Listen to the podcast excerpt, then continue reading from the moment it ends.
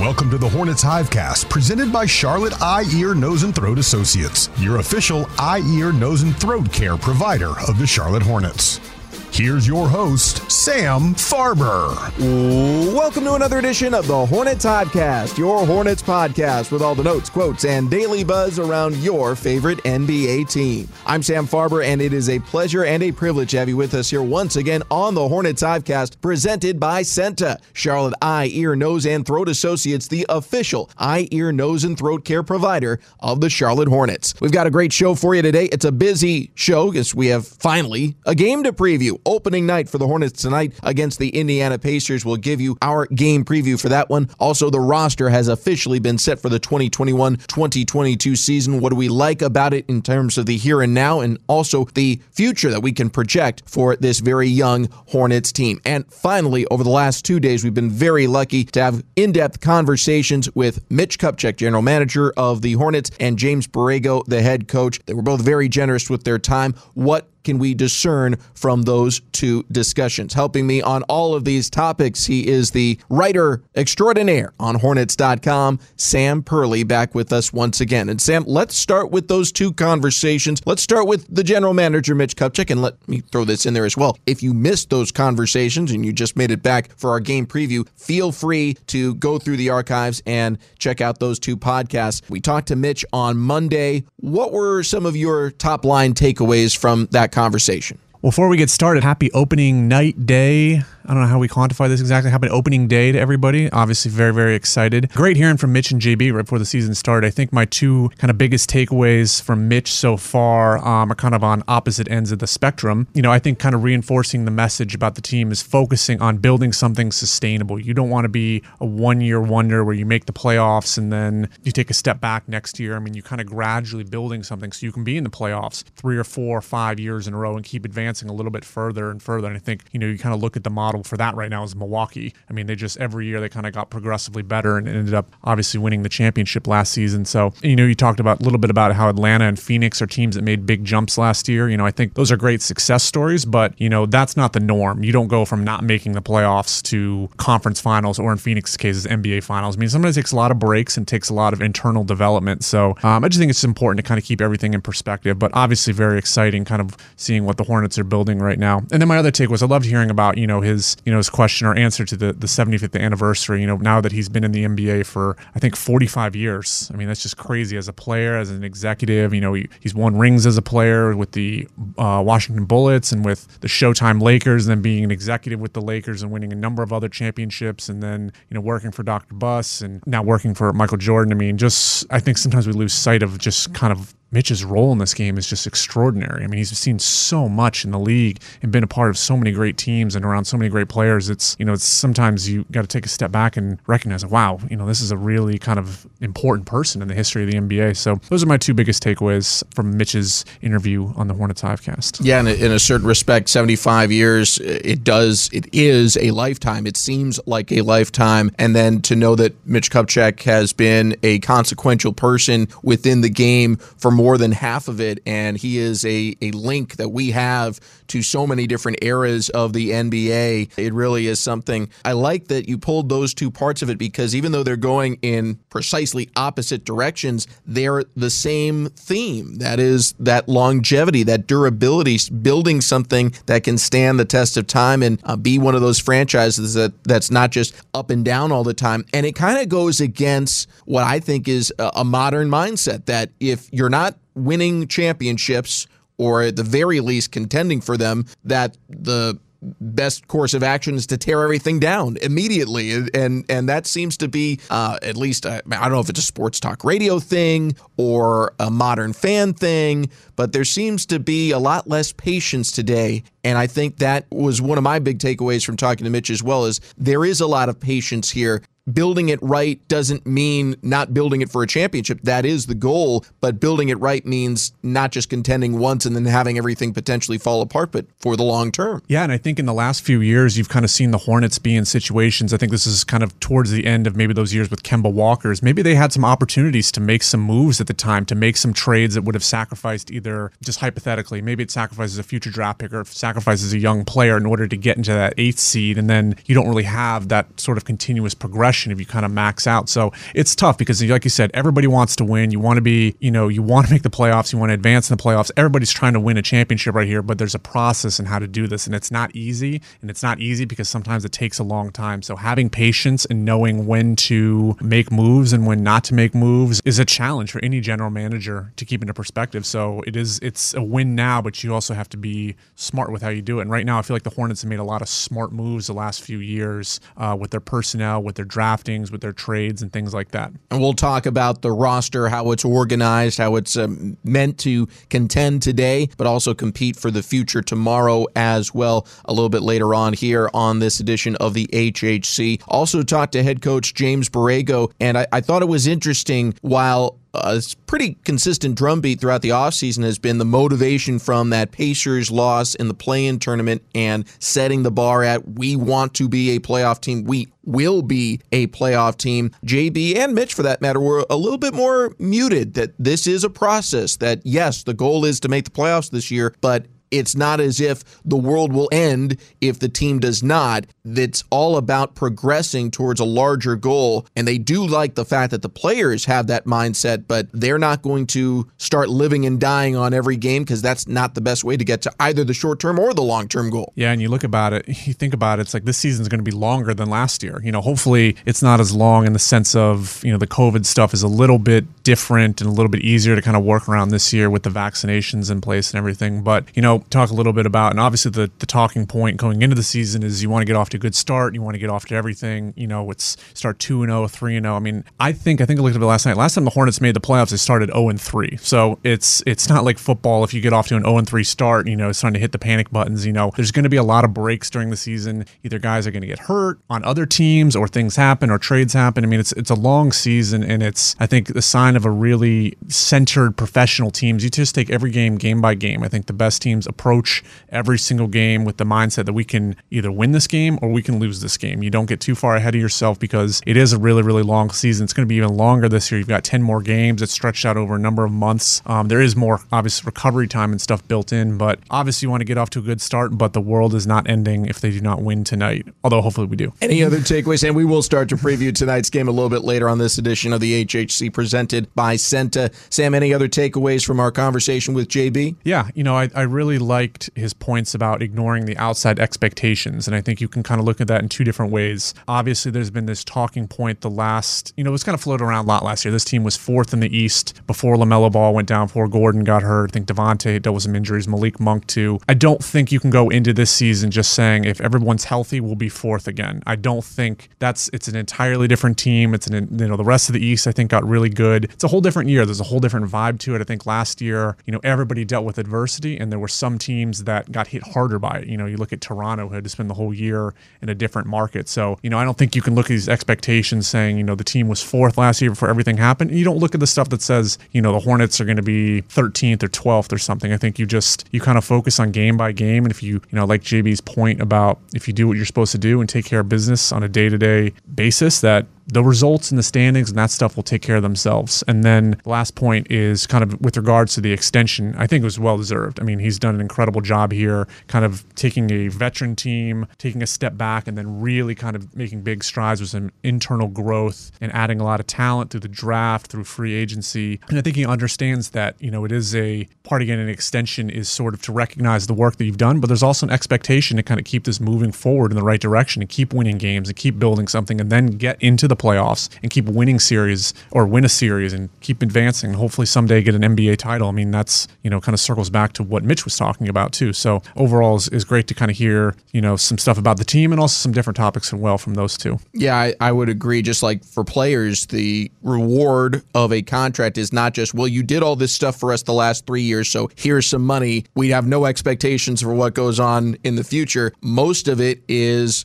predicated on what we think you will do moving forward. And you base a lot of that based off what has happened previously. So, similarly for JB, the thought is he has done a really good job helping turn this team around and develop these young players. But it's not just, well, here's your reward for what you've done in the past. It is the expectation that he is the man to lead this team ahead. That's what Mitch said. And uh, that's the mantle that JB has uh, taken on. If you would like to listen to either of those interviews, we encourage you to go through the archive, check out recent editions of the Hornets Hivecast. Coming up next, the roster roster is set. 17 players are on the Hornets roster now, including two two way guys between Charlotte and Greensboro. What do we think of the roster makeup? We'll tell you after this here on the Hornets Hivecast. I get allergy care from the doctors at Charlotte Eye, Ear, Nose, and Throat Associates who know how to treat me, not just my symptoms. Now that my allergies are under control, I can ride my bike whenever I want, just like I did as a kid. CEENTA offers allergy testing and a wide range of treatment in North and South Carolina. Play like you once did. Schedule your appointment today at ceenta.com slash appointments. Charlotte Eye, Ear, Nose, and Throat Associates. They just make sense. Sam Farber and Sam Perley here with you on the HHC presented by CEENTA. Sam, the roster has been set. One thing that stands out to me, yes, there are certainly some veterans on this team, ones that were back from last year, like Gordon Hayward, of course, Terry Rozier with the new extension, also new additions like Kelly Oubre and Ish Smith and Mason Plumlee. But this is still very much a young roster. 10 of the 17 players, including two way players, are either first round picks in the last two seasons or they were second round picks, period, made by this franchise. It's a very young roster, and it gives them some flexibility to both compete for the here and now with the help of some of those veterans, but also to have a sustainable future with a lot of players who, if they hit, if they reach their ceiling, could be part of a very bright and successful future for the Hornets. Yeah, obviously, youth is a big factor this year. Um, and I don't think it's necessarily bad youth, it's just I think it's just naturally. I think it was Bobby Marks tweeted out today. The team is the fifth youngest team in the league right now, at least on opening day rosters. Um, and you, some of that is Bismack Biyombo is gone. Cody Zeller is gone. I mean, those are two really big veterans in the sense they had experience. They helped a lot of the guys, particularly navigate kind of a, a crazy season. So youth is going to be a big factor. You know, some of these guys are going to have to mature really quickly. And the other thing I noticed too, and it's just interesting. I don't know how much you keep a mind out for it, but you know, this is the first year that the entire roster is Mitch Kupchak era players. There's no one left over from the previous regime, it's entirely his team. As we've said numerous times, Miles is now the longest tenured player on the team, and he was drafted in 2018. So um, the other thing, and I think a lot of it just came back to you added a lot of rookies in the draft, you had a lot of veteran free agents um, that usually they like to keep that 15th roster spot open. You know, whether a trade happens or a signing or you need to pick up somebody, and it's a full roster this year. You know, and, you, and there's going to be a, all likelihood you saw it last year. You're going to need everybody to contribute. So I thought that was interesting. You know, they had a, a packed house, but I think you know having a full roster in the sense of you got 15 guys on the 15 man I think has done a great job at kind of bringing out some competition in training camp. So, I'm not a huge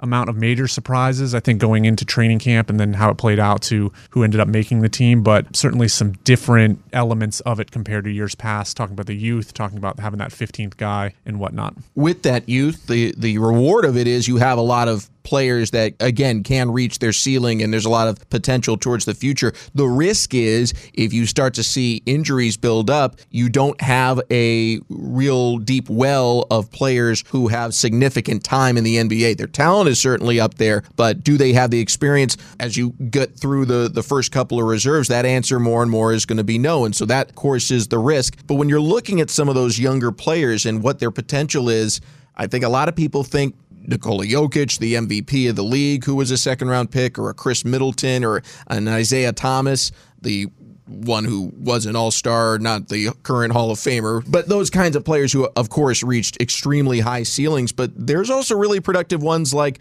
Cody Martin and Jalen McDaniels, who have key, important roles for this team. And whether or not they end up being all stars is not really something that is required of them now to be productive. So as you look at these guys who fill out the back end of the roster, who are in that mold, second round picks, who have not had a lot of NBA time just yet, is there one or two that stands out as someone who either A, could turn into that all star type of player, the, the, rarest of rare in the future, or B, be a contributor in the mold right now of a Cody Martin or a Jalen McDaniels? Well, I think, you know, maybe not necessarily right now. Obviously, when you're drafting, you know, if you tell any GM, hey, every guy you pick is going to be an all star, you're going to have 10 all stars in your team, that'd be ideal. It'd be a great problem to have. So, you know, how many guys get drafted in all stars every year? It's probably three or four per draft, maybe at some point. So I'm so excited about the potential of Kai Jones. I, I think it's going to be you know, this might be a lot of Greensboro time this year and a lot of, you know, he's still only 20 years old, hasn't played basketball for that long, but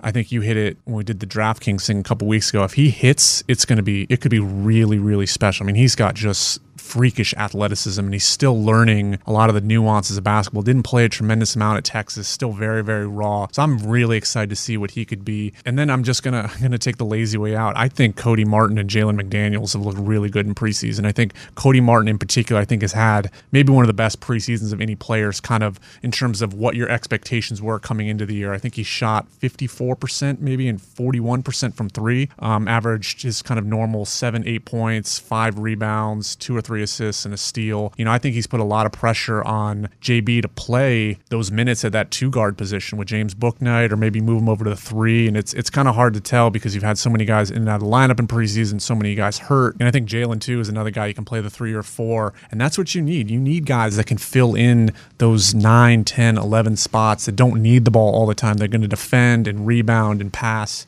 and can hit a shot or two here or there. I mean, that's where winning teams separate themselves. You got your guys at the top that are going to do, you know, your LaMelos, your Terrys, and Gordons, but where you're going to make big strides this season is in those 9, 10, 11 guys. That kind of caliber guys really stepping up so you're solid all the way through your rotation. So there I am taking the easy way out. But I, have been really kind of encouraged by Cody and Jalen, seeing if they can make that leap in year three like Miles did last year. They certainly a they help themselves because they are they're showing just how good of an NBA player they can be, the roles they can kind of play for a hopefully playoff quality squad, but also something Mitch talked about in our conversation. When you have veterans who fill those roles and don't put pressure on really young players who there's any kind of question on whether or not they're ready for those spots, it allows them to develop he was talking about it with Mason Plumlee, kind of alleviating some of the pressure on some of those centers and giving them a, a, guidepost, someone to learn from. And I think similarly, when you look at some of the young wings on this roster, if you're playing rookies, the expectation isn't always that they're going to come in and help you win. It's they're going to come in, develop, and get better for the future. It's not that they can't contribute to winning teams, just more often than not, they don't as often. So uh, having Cody Martin, having Jalen McDaniels, having Mason Plumlee, it does alleviate some of the pressure, and we'll see what some of those players end up being. But uh, if they can end up being as productive as Cody has and Jalen has later on down the line, things looking very bright, certainly for the future for the Charlotte Hornets. As for the here and now, it starts tonight. The Hornets are welcoming in the Indiana Pacers, game one of an 82 game regular season. We will preview it for you next here on the Hornets Hivecast. Be sure to check out the Hornets fan shop at Spectrum Center, now open Thursday through Saturday from 11 a.m. to 3 p.m. Check out all the newest Hornets gear or grab a new pair of J's. It's an easy trip on the light rail, or you can shop from the comfort of your own home 24 7 at HornetsFanshop.com. Sam Farber and Sam Perley here with you on the Hornets Hivecast. It is opening night. Hornets hosting the Indiana Pacers. If you'd like to be in the building, tickets still available at Hornets.com. Of course, assuming you're listening to this before the game actually tips off. So make sure you're, you know you're going to the right game. We'd love to see any of the games though. Hornets.com also the place to go to get season ticket information, and we're expecting to have uh, one of our biggest pools of season ticket holders in recent memory here in Charlotte. Certainly, the buzz is big around LaMelo Ball, Miles Bridges, this young roster, the veteran core with Terry Rozier and Gordon Hayward. It's going to be a great season. A lot of optimism right now in Buzz City, and a lot to look forward to about tonight's opponent, the Indiana Pacers. It's been kind of a constant drumbeat, Sam, throughout the offseason that last year's abrupt ending in the play-in tournament, a 144 to 117 loss to the Pacers in Indianapolis that honestly at times wasn't even that close. It was a motivating factor throughout the offseason and at times it seemed like it was going to be, you know, everything building up towards this one game, but James Borrego and his media availability recently said this is a big game. It is a slight motivator, but it's not the be all end all necessarily for the 2021 2022 Hornets. Well, it's it's right in front of us, so we're going to deal with it, and I think it's good for us. You know, we get to go right back at the team that you know put us out last year. It's one of 82. It's not the you know so this isn't the defining moment for our season and everything rides on one game. There's a lot of motivation for tomorrow night for a number of reasons, but to go face Indiana again after what happened to, to end last season, I think it's great for our group. We'll, we'll see how far we've come. We'll learn a lot from that game. Win or lose, you know, we're going to take a lot from that game and move forward. But I know our guys are excited to compete tomorrow night. There's a lot of great motivation to go out there and win a basketball game. Sam Perley, asked a couple of the players who were made available yesterday, Terry Rozier and Mason Plumlee, how do you approach games? Do you treat everything the same? It's just one out of 82? Or do you try and find some motivation every now and again to help give you that boost Terry Rozier says, I treat them all the same. Mason Plumlee says, well, it depends on the team and it depends on the player, what you need that particular day. How do you think the Hornets, as a team in general, will approach tonight and the season as a whole? Yeah, I think it's certainly an obvious talking point. You know, it was throughout training camp and the preseason that, you know, when the schedule came out, look who's on the schedule for that first game is Indiana. But I think if you look back in the way, you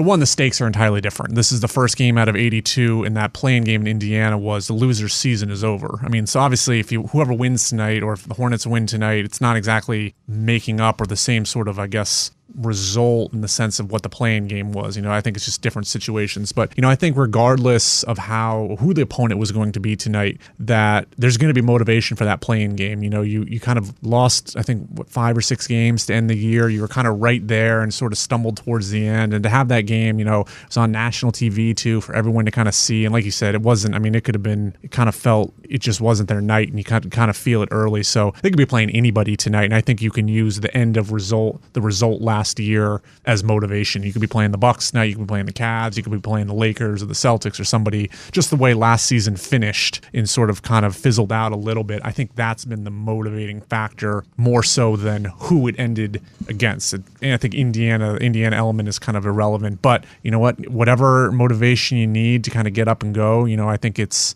guys look for stuff like that. We've seen that. It, it you know, guys get to the point where they even create slights. So whatever it takes, um, I'm here for it. In terms of the opponent tonight, it's still a very good Pacers team. They are a little bit more nicked up than the Hornets were. Charlotte got some good news. It seems like everyone is at very least probable for tonight's game, sounding like there could be, you know, a little bit of a ramp up for maybe Terry Rozier and Gordon Hayward in terms of getting to peak minutes, but they should be available based off everything we have heard so far in the last 24 hours. Pacers a little bit nicked up, but they've got a lot of their pieces there too. Malcolm Brogdon is expected to play from the last that we've heard.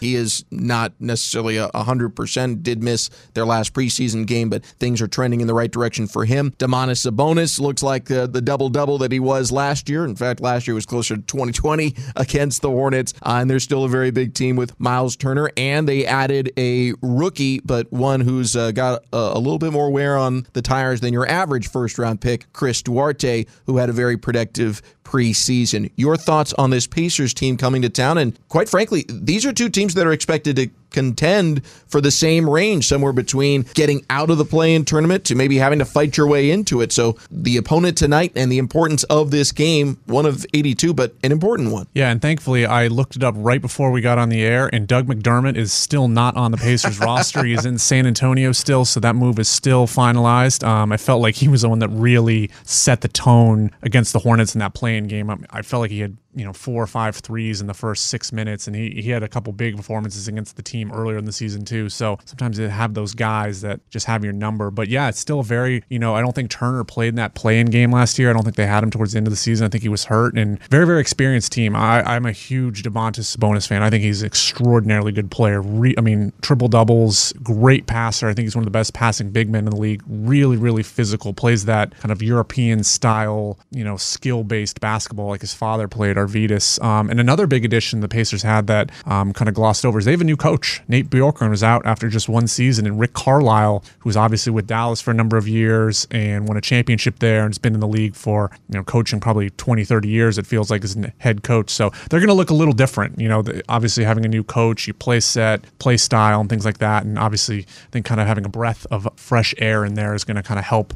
kind of reinvigorate this Pacers roster. So, like you said, dealing with some injuries to LeVert and Warren, but still really, really good team. And I think this is a really good matchup for opening night because you want a team that's going to come out and kind of give you their best shot. And in the last few years, it feels like the Pacers have always kind of given the Hornets their best shot, regardless of who's on the floor. And it'll also be a really good test early on of just how good the front court is for Charlotte. Indiana is one of the biggest teams in the league with both Sabonis and Miles Turner. Domantas was able to eat up the Hornets at times last year. In the regular season, he was averaging about 17 and 10. And then in the one play in tournament game, he went for 20, uh, well, 14 points and 21 rebounds. Almost had a triple double. He was one assist away, too. So he had just a brilliant game. This will be a good test. I think it'll be a good opportunity to see what Mason Plumlee brings to this team. Not saying he necessarily needs to register a double double, but if he can hold back some of the Pacers bigs, that would be a huge accomplishment. And who comes after him? Will it be the small ball five look with PJ Washington, or will we see one of the youngsters step in to that backup five spot? We'll get some answers